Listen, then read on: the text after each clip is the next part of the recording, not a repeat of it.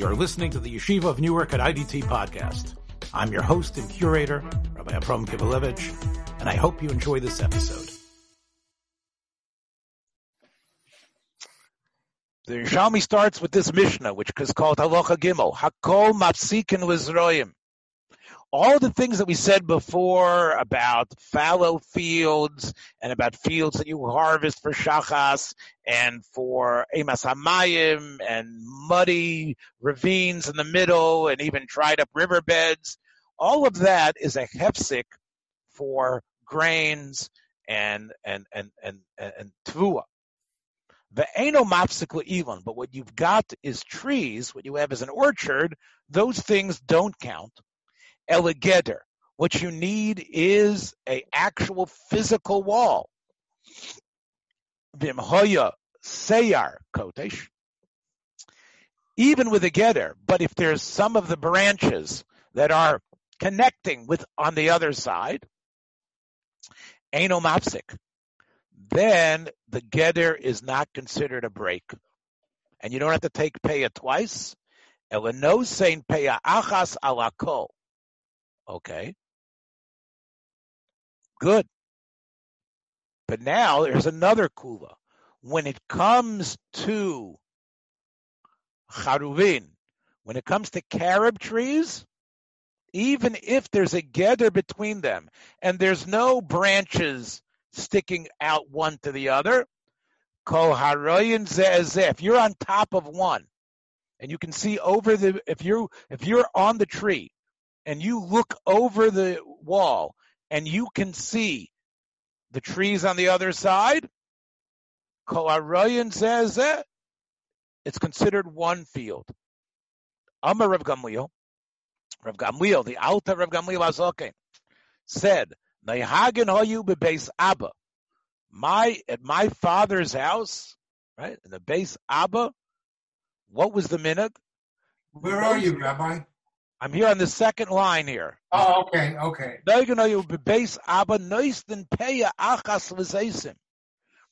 My father was very rich. He was a Nasi B'Yisrael. And there was a whole row of olive trees. And they extended with and they had walls in between them. But everything in one direction had one peya. Shreilem B'Kol Ruach.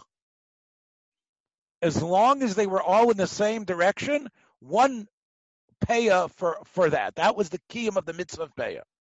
Charuvin is what you said before. As long as if you're on the tree, you could see the other tree, it's good enough. Kol harayin ze'ezeh. Rebbi Lozer ben Rab. Tzadok Omer Mishmo. He said,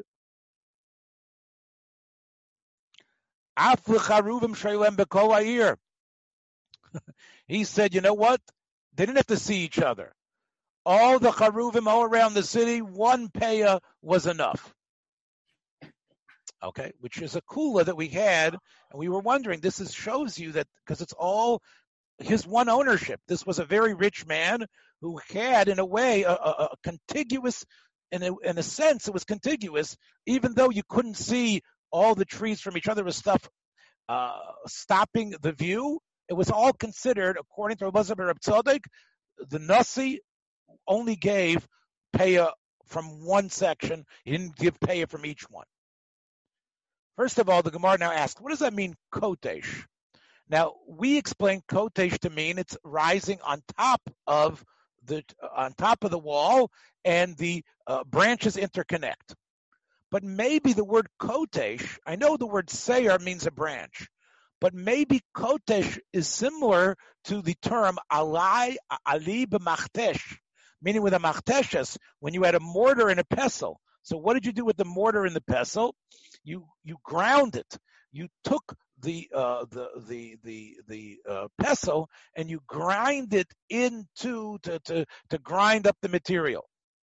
Which means, listen to what I'm going to say, that means that the branch needs to be hitting the wall. There's got to be a friction of the branch. It's not just that the wall is, let's say, 5 feet, and the branches above it are connecting. but there's actual banging that's happening, like machtesh.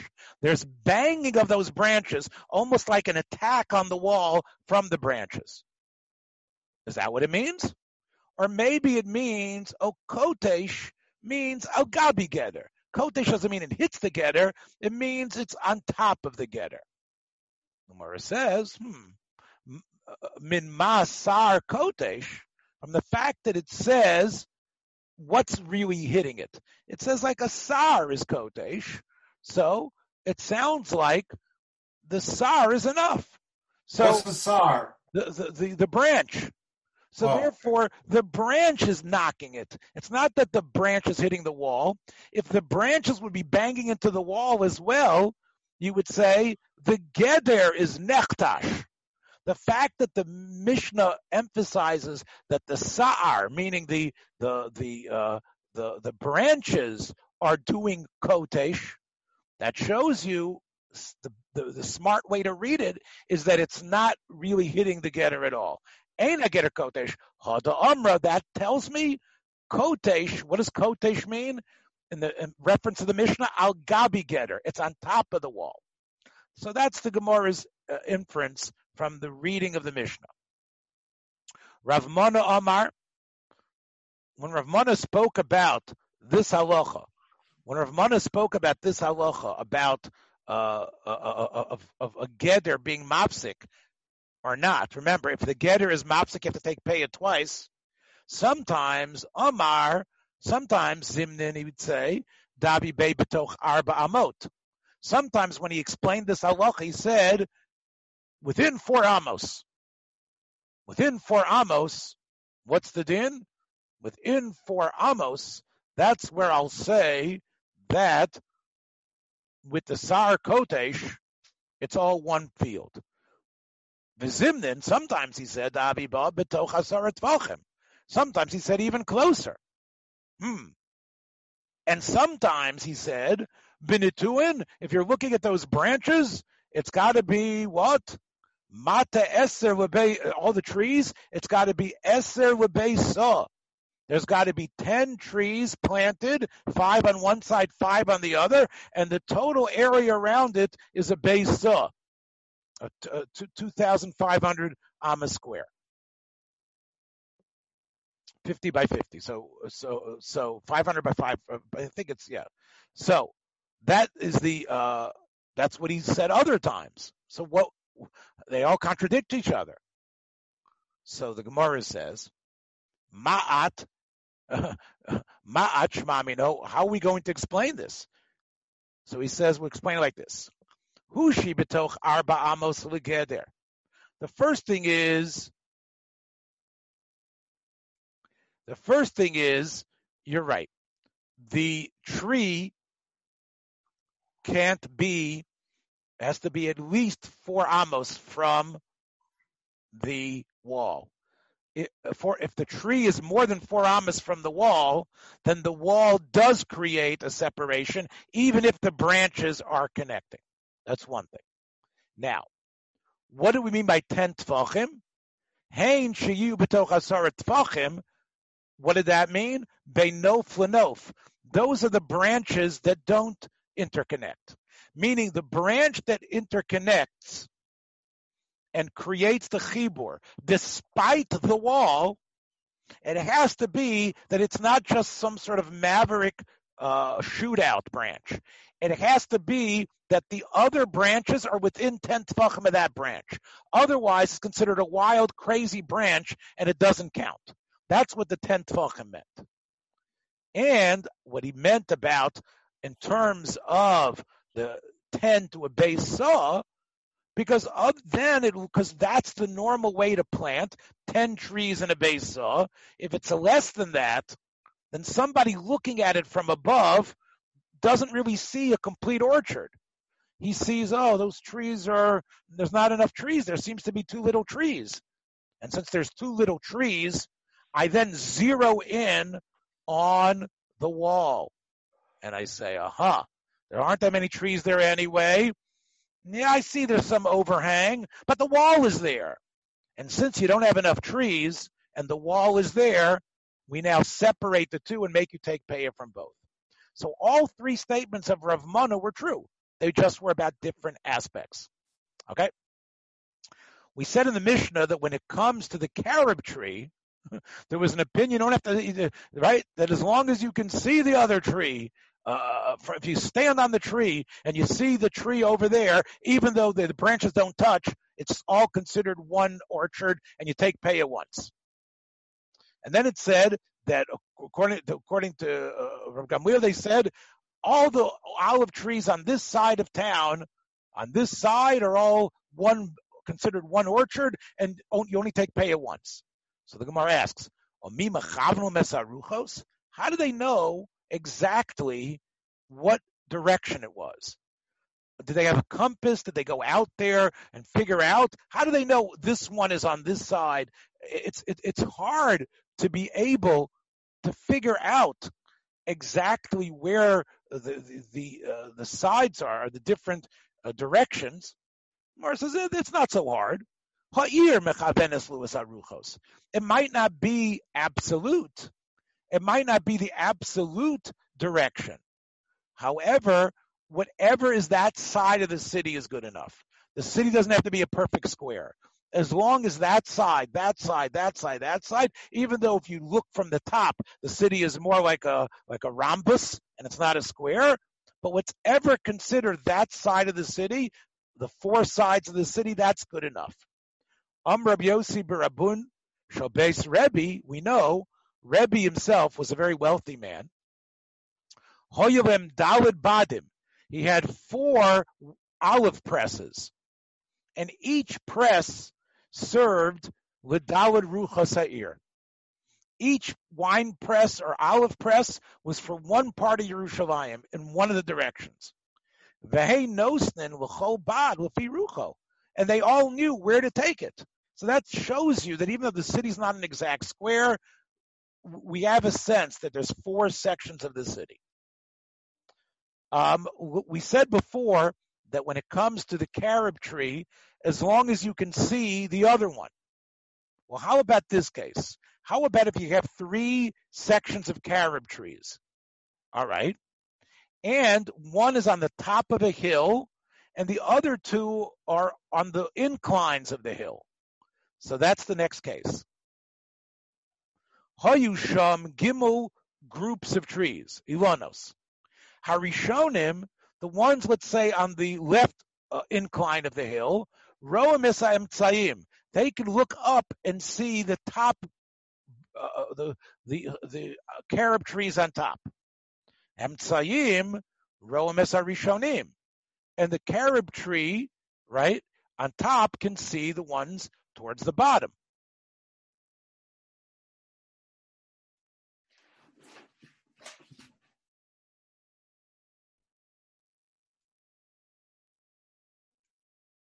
But the ones on the inclines can't see each other. So what do you do in that case? So you got to be smart. If you own all of those orchards, you could take from the orchard on the incline on the left and have it count for the stuff in the middle. Or that would be the best thing to do. Since the one in the middle is sort of like connects both of the two, if you take paya from the one on top of the hill, from the orchard, which is on the higher level of the hill, because anyone in those trees can see the other two. So that would be enough. It could count. But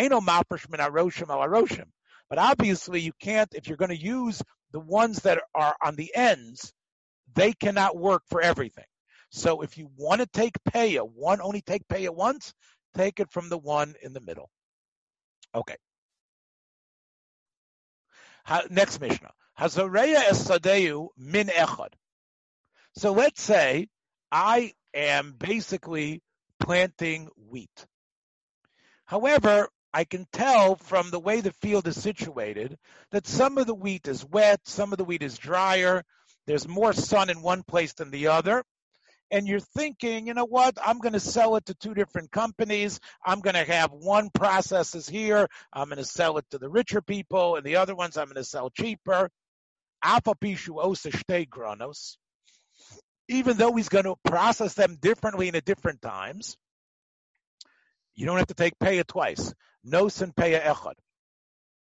Now, let's say zara shnei minim. Let's say, for example, he has oats and barley. Those are two different minim. But he works in the way he processes things. People like to have an oat-barley mix. And that's the way he's going to actually mix them together and sell the grain as an oat-barley mix. So basically to him, they become ripe at the same time. He harvests them together, and his plan is to do what? Is to process them together. That doesn't make a difference. Nos and shtei peyos. That's two different crops. Even though you're processing them together, you got to take peyah twice. Those are pretty easy. Now it's a little more complicated. Hazoreya es sadeu shnei minei chitim. Let's say it's two types of wheat. One is, I don't know, a blacker wheat. One is a whiter wheat. But they are the same family. I guess species or family. I don't know exactly how to explain it. But it's all different. They all are, it's the basic wheat plant, but it's different types. Now you're going to have the choice. Asan goren echad. If you planned to process the white and dark together, let's say. That was your plan. So now you don't need to leave from both sections. You just leave from one section. Nos and peyah achas. Let's say ason shtei granos. Let's say your plan was to make two. If that was your plan, then nos and shtei peyos. Then you have to leave peyah twice. So there it's up to you. Very interesting halacha. It's up to what you, the individual farmer, want. Maaseh shezora Reb Shimon Isha Mitzapel lifnei Rav Gamliel. It happened to be there was Reb Shimon Isha Mitzapel, or Mitzpah, the man of Mitzpah, Reb Shimon, and he was a zoreya, and he came to the great Rav Gamliel that we mentioned about before. This might have been the second Rav Gamliel.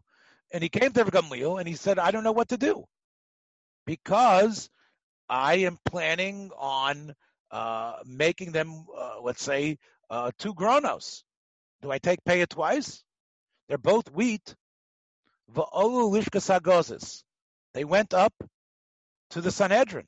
They went up to the Beis Hamikdosh, to the Lishkas Hagozes itself. V'sholu. And they asked, what should we do in this case? The Nasi did not know, but they decided to get all the members of the Sanhedrin together to ask how to paskin in this case. Amar Nochum HaLavlar. Nochum HaLavlar said, he was one of the Sofrim. Mekubal ani Rav Meisha. He was a Litvisho, right? I have a Kabbalah from Rav Meisha, Shekibu Me'aba, that was Mekabal from my father. I didn't hear it from my father, but Rav Meisha said, my father said, and who did my father get it from? Shekibu min Zugot. Those are the ones, Yossi ben Yohezer and Yossi ben Yochanan, right? Shemayev Avtalion, that they had a Kabbalah from the Zugot and Pirkei Avos. Shekibu min Nevi'im, that they got it just like in Pirkei Avos. They got it from the Nevi'im themselves, from the Anshin Kneset HaDova, got it from the Nevi'im, right? Isn't that what we say? Moshe Kibel Torah Misinai, Moshe Yeshua. Yeshua was Zakanim with Nevi'im, Moshe Anshin Kneset HaGedola. This went back all the way back to Bayis Rishon, or the beginning of Bayis Sheni. Halacha Moshe Misinai. That what's the din? Bizareya Sodeu Shnei Minechitim. That even though it's the same, seemingly, one is black, one is white, it all is up to you. That if you decided to make it into one goren and to mix them together, then you leave only payah once. Nosen payachas. Nosen shtei granos. Nosen shtei payos. Okay. So the Gemara is going to get a little complicated, make it a little more complicated. Kotzer chatzi ogdo. Ogdo is white wheat. Let's say he decides, he's sitting there, he's not sure. Let's say we're talking about the last case where it's two forms of wheat. But the guy isn't sure if he's going to go one way or the other way. So let's say he's kotzer half of the white, v'chatzi ashamutit, and half of the darker wheat. And when he was kotzer them, he's thinking, I'm just going to process them all together. Lasosan gorenachas. But then, as he's in the middle of cutting them, nimlach, he changes his mind, lason shtei granos. And now he decides he's going to turn it into two different process areas. Okay, he's not finished yet because he only did half. So now, since he changed his mind, they're separated, separate and equal. If he still has leftover white, that can't work for the leftover brown wheat. Okay, lo b'tchila, not the stuff that he had started to be kotzer in the beginning, the lo b'sof. Let's say another thing happened. Kosser chatzi agudo. He's harvesting his field, and half of the white stuff he harvests, and then he switches over to the other side, or the other area, v'chatzi hashmutit, and he gets the brown stuff. And when he did that original katsira, lasos and beis gronos, he wanted to make two gronos. He was going to separate them. But then, as he's in the middle of harvesting nimlach lason goranachas, he decides he's just going to mix them all together. Since he says mix them all together, and he's still got stuff left there, you know what he can do? Mafresh min agudo shebesof. If there's a little bit of white wheat left, that could work ala shmutet shebesof. That could count for the brown wheat. And managudo shebetchila, and if there's something that he was cutting from before, while he still was thinking and making them into two, he could still use that too. Ala shemutet shebetchila. However, mafresh shebetchila mafresh managudo alagudo. Obviously, the white on white is always allowed to do. Now, that's, however, when he harvests everything, which was incorrect, he should have left something for peya. Let's say he still has stuff that's left standing. So then, if there's stuff that's left standing, he should use the stuff that's standing. He shouldn't use the white stuff that he already harvested. He should use the stuff that's left standing. Kotzer chatzi agodo, the kol hashmutit. Let's say he did all the white and all the brown. And when he was doing all that, 2/3 of it, right? Lasos and goranachas. It was all going to be one. And when he gets to the final quarter, or the three quarters of it, the nimlach v'osen shtei. Then he decides he's going to separate white and brown. V'osen shtei granos. So now, what was left when he started his last quarter?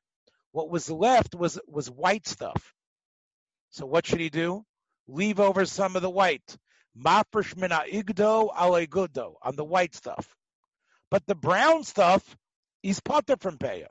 Why? Because when he was kotzer the brown stuff, he had in mind it was all going to be one goren. So therefore, the shmutit, he doesn't need to leave anything over or separate anything from it. It's potter. The chiyuv peya is gone. Just want to do a couple minutes more. Amar Reb Zeyer b'shem Rabbi Yochanan. Im bas alocha tachas yadecha. If you are studying Mishnayos and you get something like this, where you don't understand it, how could it be? It depends on me. If I decide it's considered one, it's considered two. Don't try to say, Chazal made up something which is weird. It doesn't seem to be logical, right? You're going to say, you know what? It doesn't seem correct. I found it in the Mishnah, but I don't understand it. Shaharei, kama halachos nemru l'Moshe b'Sinai. Many things that you wouldn't expect were actually mentioned to Moshe Rabbeinu from Har Sinai. There were many strange little details of Jewish law, like this one. Vikulan, and all of them, mishukas b'mishnah. They show up in the Mishnah in some place. And you're going to think this is just some rabbinical law. And you don't realize this has a pedigree going back to Moshe Rabbeinu. Amar Rabban, V'yosi, it's definitely true. The one in our Mishnah, Shnei Minei Chitim, right? It was white wheat and brown wheat and right? Ilule Shabo Nochum. If Nochum HaLavlar didn't go on record and say that he heard it was Halacha Moshe Mishinai, Upirish Lanu, right?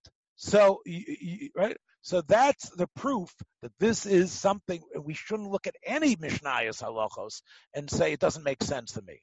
You never know which one might be Halacha Moshe Mishinai. Reb Zeyer B'Shem Reb Lozer said, when the pasuk says Echtov Lachem Rube Torasi, the pasuk says in Hosea, should I write most of my Torah? Kizar Nechshavu. Now the simple pshat in Hosea was that God, the Nabi is saying, if I gave the Jews and I wrote most of my Torah down, they wouldn't even understand it. Jews have stopped keeping mitzvahs. That's the simple pshat. Let me read you again the pasuk. Echtov Lachem Rubai Torasi Halo Kizar Nechshavu. So we're going to make a drush on that pasuk. Is that really true? When we look at the totality of Torah, is most of the Torah part of Torah Shebiksav that's written down? We know that's not true. We know that Torah Shebal Peh is not written down. Ella, what does it mean? Rov Torasi Miruben Ein Advarim Anidroshim Min Aksav. The halachas of Torah Shebal Peh, they're not written in the Torah, but you can extract them from the words of the Torah. Meruben ein advarim hanidroshim in aksav. If you take the total amount of Jewish law, the amount that can somehow be traced back to a pasuk somewhere is more than the dvarim that are just al peh, than the things that we have oral traditions for. And the Gemara says, is that true? V'cheini, is that true? That's not true. If you look at all the Torah Shebal Peh, there's Gedarim, Siogim, Halachos, Takanos, Minhagim. There's much more that doesn't have a straight connection to the Torah Shebiksav. If we say, what is our Torah? It isn't written stuff or translations of written stuff or interpretations of the Torah Shebiksav. Most of it, Muksa, like we're going to talk about in a couple of minutes, none of that is written in the Torah at all. Ella, what does it mean? Kaini, you know what is right? Chaviv ein advarim anidroshim min hapeh. Min advarim anidroshim min aksav. That's what it meant. Echtav lachem rubei torasi. You want me to write down all the laws of the complete Torah from A to Z? Then it would be just like Torah Shebiksav. Torah Shebiksav is a stranger to us. We're not Karaites. To us, we live in Muktzah, we live in Gzeras, Takanos, Kitnios, whatever it is. We live within stuff that's not written. Most of our Torah is not written. The written stuff, of course, it's holy. But the stuff that we're familiar with, the stuff that we live with, is the non-written stuff. That's what Hosea was trying to say, or that's the drasha we're saying. Rabbi Yochanan ben Pazi Omer, Echtav Lachem Rubei Torasi. You know what this means? It's not going on, should I write down the Torah? It says, I did. Even if I wrote in the Torah the stuff that's rove, it's not most of the Torah, but it sure is the most poetically shocking part of the Torah, the Tokacha of Parshas B'chukosai, the Tokacha of Parshas Kisovo. That's Rubei Torasi. God unleashes terrible poetic anger in that. And even though that's written in the Torah, that's Rubei Torasi, Afilu Kain, Lo K'mo Zar Nechshavu, Do we take it seriously? We don't take it seriously. We still do Averos. Amar Reb Aben, Ilule Kasafti v'charube Torasi. If all of our Torah all be written, people's question, Torah Shabbat Peh, why didn't we continue to write it and have a giant sefer that's who knows how many miles long, and everything can be traced to something written down in a book? God specifically didn't want it to be that way. He wanted it to be oral. He wanted to go back. Why? Because then, lo kamo zar nechshavu, wouldn't we be just like we would be like strangers, we'd be like non-Jews. We would be good and proper like non-Jews. Because what does that mean? Ma beinon l'umos. What would be the difference between us and all the nations? Eilu motziin sifrayim. They take their books out. They take all their records out. Ve'eilu motziin sifrayim. And we take out, we take our books and they have books. Eilu motziin diftereim, ve'eilu motziin diftereim. What makes Torah Shabbat Peh so incredible is that there needs to be an oral person who, it's not all written down. You need a Rebbe to teach it to you and explain it to you and how to finesse it. Otherwise, it's all in a book. Then you could just find it in the book and find it there. Torah Shabbat Peh was meant to have a mysterious aspect that you needed to go find a Rebbe to tell it to you. And it's not all going to be written down in words. The Goyim, all their laws are all written down. Where's it in the Constitution? Where's the law being said? We actually have something which is Baal Peh. And that's why we're not like the Tsar. Even though, look behind me, you can see a lot of Sfarim. We definitely have a lot of things written down. But part of that was Eis Lasos. But even what we have written down, you don't become a Talmid Chacham by buying a big library and buying Art Scroll either. That's not how it does. You need to have the Baal Peh. You need to have the Rabbeim and the Mesorah, and you need to really have that. Otherwise, it's just a wisdom like it is by the Zohar. Thanks for joining us for another episode from the Yeshiva of Newark at IDT Podcast. Be sure to subscribe on your favorite podcast app so you don't miss a single episode.